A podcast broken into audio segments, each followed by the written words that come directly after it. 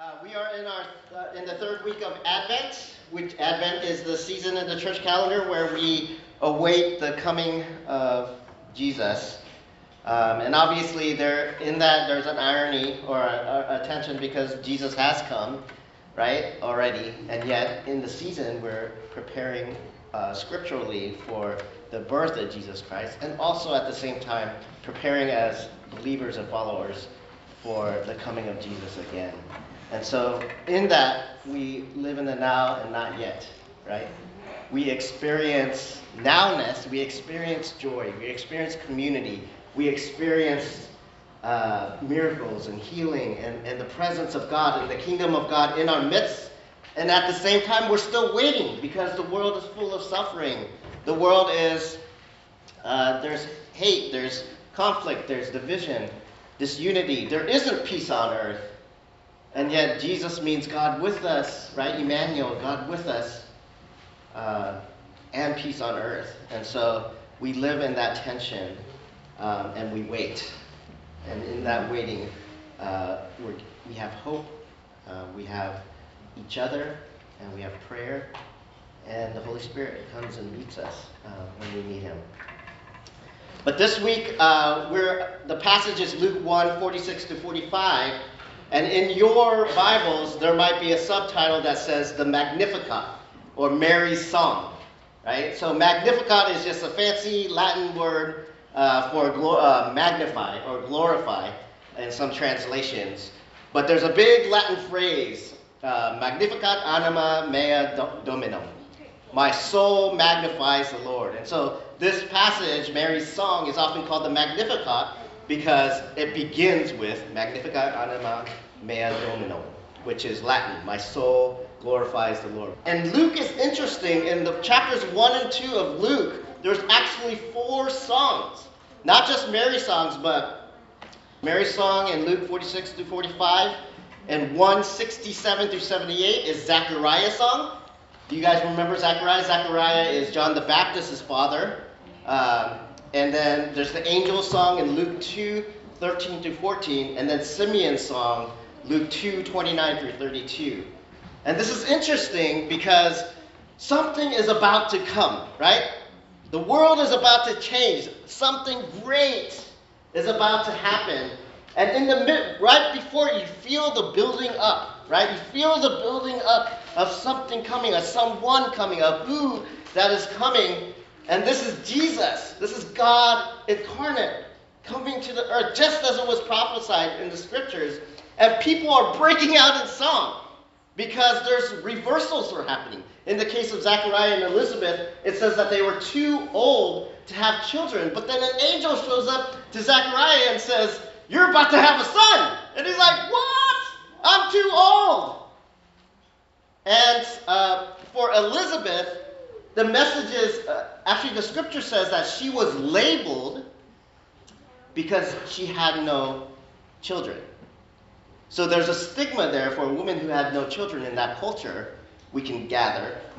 Uh, but the angel says to, um, to Elizabeth, This, your son of yours, will bring great joy to the earth because he'll prepare the way for the Messiah. So there's this reversal, right? There's this stigma and yet joy, this son that'll bring joy, and this miracle. And so people are breaking out uh, in song because the impossible is about to happen. There's going to be a great reversal. There's going to be an interruption, right, in the status quo and the way things are supposed to be. And so Mary's song is embedded in the midst of these four songs in the beginning of Luke chapters 1 through 2. And there's a lot of interesting uh, other things to note about Mary's song or the Magnificat. Uh, the first thing is a lot of commentators, a lot of people compare it to Hannah's song in the Old Testament. You guys know Hannah, the mother of Samuel, the prophet Samuel. She dedicates him to the temple, to service in the temple. She, there's Hannah's song. And Hannah's song has some of the same elements of reversals, right? Up becomes down, down becomes up, right? The poor are lifted up, the great and the evil are torn down.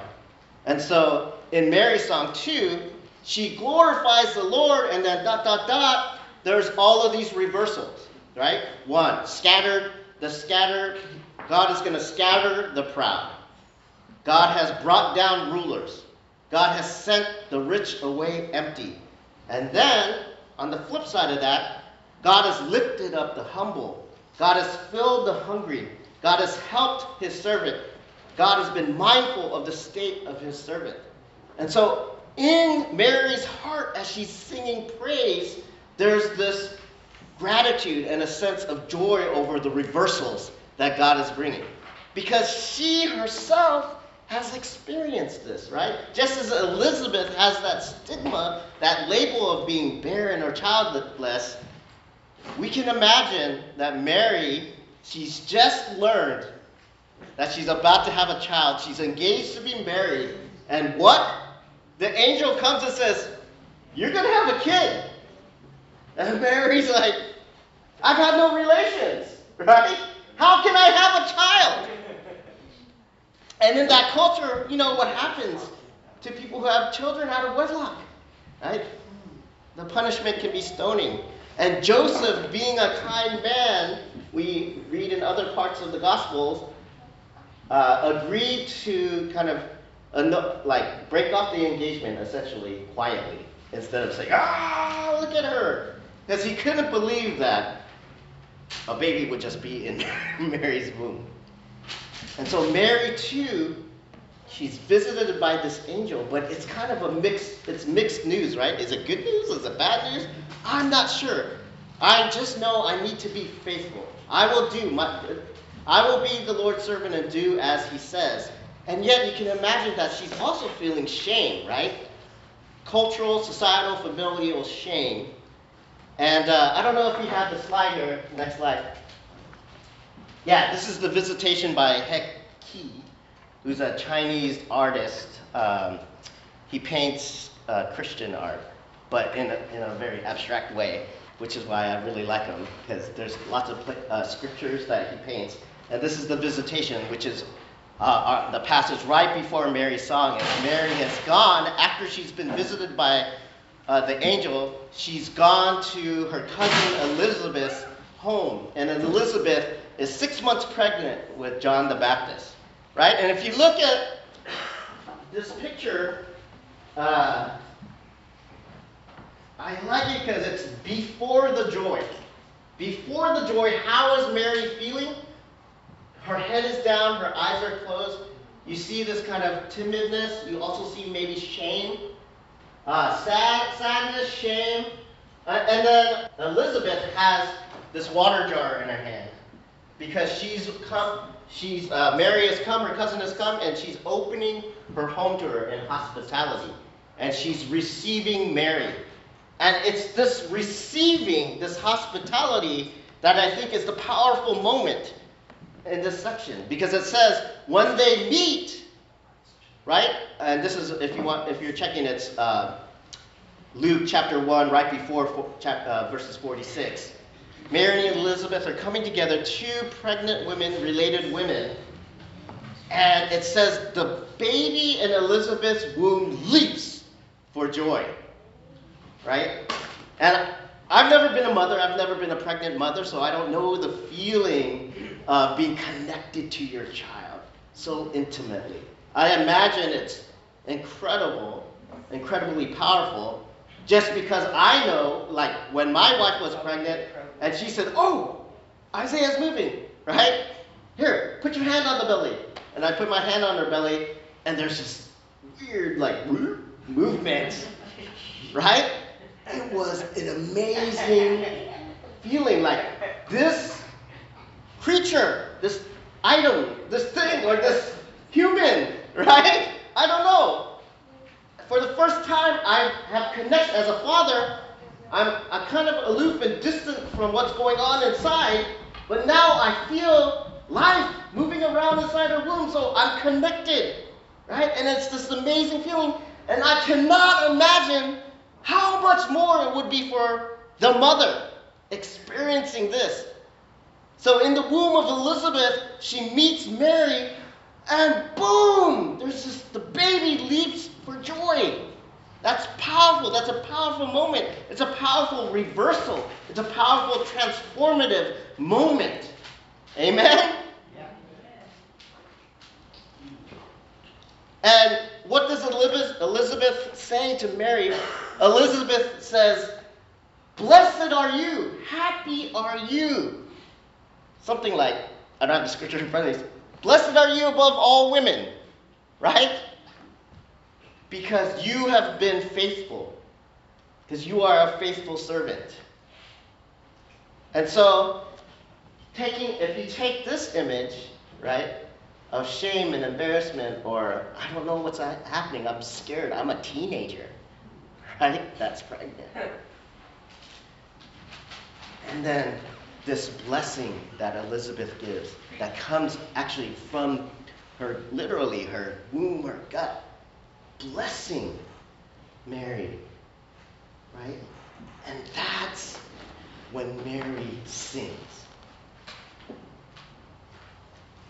That's when Mary gives praise and magnifies. My soul glorifies the Lord, and my spirit rejoices in God my Savior. Look at that first couplet. If you're an English lit major, couplet is like two lines of poem. My soul glorifies the Lord. My spirit rejoices God and God my Savior. So you have my soul, my spirit. So the insides of me, two insides, my soul, my spirit, glorifies the Lord, God my Savior. So I'm reminded of the psalm that says, Deep cries unto deep. Basically, she's saying, Deep inside of me is connected to the Lord above, the Lord God my Savior. I have this deep connection now. I feel it in my bones. I feel it in my womb. Right? I feel the change that's happening in me. This joy that's emerging, this effervescence, it's emerging, it's spilling out like hot water over a mug. Amen? And I can't help it. It doesn't have to do with my circumstances. It doesn't matter how rich or poor I am. It doesn't matter if I'm alone or with lots of people. It doesn't matter if I'm this or that, if I'm homeless or I'm ho- have a home. It doesn't matter if I'm jobless or I have a job, right? God is bringing this joy out of me. It doesn't matter what's happening around me, it comes from God. My soul glorifies the Lord. My spirit rejoices in God, my Savior. Are you with me, church? Yes. For he has been mindful of the humble state of his servant. From now on, all generations will call me blessed. From now, all generations will call me blessed. And then next is this whole string of what God has done, both for her as an individual and for the people of Israel, right? The generations. So we have this connection between the individual and the past, the present, and the future. The whole God story, the story of salvation that we've read in Scripture Mary is connecting herself to the larger story, the meta story, if you will. And God, we have this whole string of God being the active case, being the subject of these active verbs. The mighty one has done great things for me. His mercy extends to those who fear. He has performed mighty deeds with his arm. He has scattered those who are proud. He has brought down rulers from their thrones. He has lifted up the humble. He has filled the hungry and good things. He has sent the rich away hum- empty. He has helped his servant Israel. He has remembered to be merciful to Abraham and his descendants, just as he promised to our ancestors. God is the active voice, God is the initiator. God acts upon us. God gives, God renews, God heals, God lifts up. God is the one who brings reversals. And in those reversals, we bring glory to God. There's glory in the reversals. Amen? Whew, I'm sweating. It's hot in here. Yep. God is great. God is big. God is powerful. He is and was and forever will be greater than any human power, any empire, any catastrophe Amen. in your life any crisis, any worry, any obstacle, any fear, any conflict, any health concern that you have, God has always been bigger than anything that you've experienced, that we've experienced. God was bigger in Scripture than Egypt. God was more powerful than the Pharaoh. God was greater than the Babylonians and the Assyrians. He was more powerful than the Roman Empire. God was greater than Caesar. God was greater than the Byzantine Empire and the Mongol Empire and the Holy Roman Empire and the Ottoman Empire and the Spanish Empire and the Russian Empire and the British Empire and the modern Chinese Empire and the Japanese Empire. And he's even greater than what some of us call the greatest nation of the world, the US of A greater than all emperors, monarchs, dictators, tyrants, presidents, prime ministers. God is greater than the leader of the free world, even. And when we give glory, when our soul magnifies anyone, we give allegiance to the Lord, to God our Savior. To God be the glory. To God be praise. We magnify only God. And I hear too much in our world today of people giving allegiance to other things, Yeah. other rulers, other leaders, other parties. Right? We give glory to God. Amen? It's His kingdom. That's the church. The question is is your God too small? If your God is small, you will rely on yourself and not on Him. If your God is too small, you will trust money before you turn to your Savior. If your God is too small, you will play games with people and run from intimacy. You will protect yourself instead of taking risks with love. If your God is too small, you will allow the voices of media and pundits and bullies and small hearted cynics tell you lies about who you are rather than the truth about who God says you are. Amen? If your God is too small, you will not pray for big things, but you will allow the big weights and worries of life to crush you and keep you down. If your God is too small, you will never feel you have enough and you will avoid generosity with the scarcity mentality instead of an abundance mentality. If your God is too small, you will rely on yourself and not on God. You will seek to magnify yourself and not God. You will starve for self glory instead of God. My soul glorifies the Lord, and my spirit rejoices in God my Savior. For He, God is the subject. I went off my notes. Where am I? Mary is surprised by joy. Who knows what urged her to go visit Elizabeth, right? She needed connection.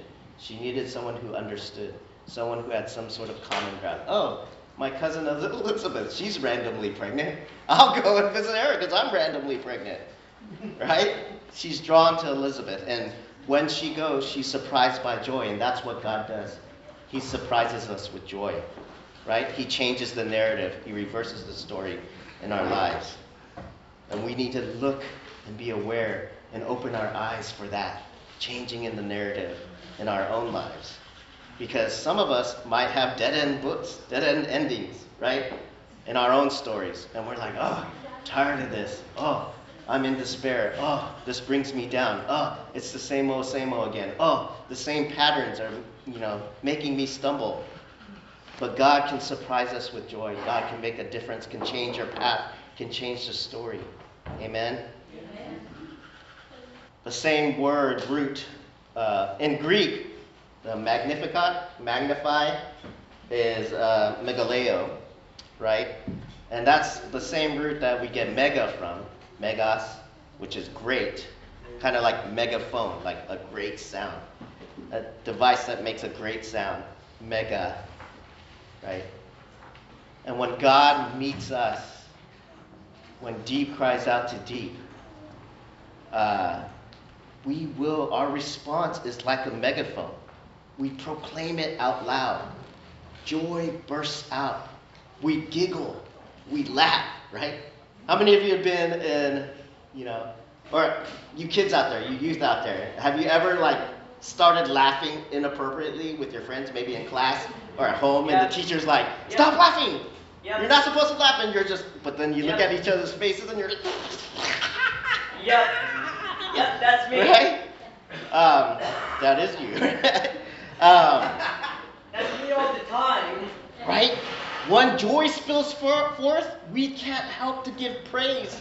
We can't help. It's like la- uncontrollable laughter, right? We want to praise. We want to blast out. We want to shout it from the mountaintops. We want to sing praise. Our soul wants to glorify God. Our praise and worship is spilling forth. It's the same joy that comes from a long suffering prayer, from dogged trust and faith in the midst of not knowing, in the midst of mystery, unanswered prayers, in the midst of struggle. It is joy that comes from leaning into a mighty God and having Him meet us with the face of love through a neighbor or a friend or a family member. My soul magnifies the Lord. Magnify, magnify, magnify. I'm getting so excited I want to rip my shirt off. To- Amen. To God, please don't do that. Don't cause us. You should. To God be the glory. He alone is worthy of our great praise. Jesus is the God of reversals. He is the righteous King that brings equity for the hungry and servant. We learned that last week in the Isaiah passage. Jesus is the righteous King that brings equity for the hungry and the poor and the servant. Jesus is the King in whose land the wolf dwells with the lamb, and the child reaches a hand across the serpent's nest. Safety, shalom, the fullness of home. Mary's song reminds us. I want to, I'm so excited, I want to make a rap album called Jesus is King. Oh, that was already done. Um, bad jokes. Safety, shalom, fullness of home. Mary's song reminds us that God is powerful and we are part of his grand salvation story. It is a story of love and mercy, of great intimacy and great joy. Let's sing praise. God, thank you for your word. Thank you for the promise of your son. Thank you that we have examples in scripture of people praising you, of people who have experienced your power in their life let us look to Mary, uh, not as the end of, of herself, but as someone who's faithful to you and someone who's experienced your power and your miracle in her life.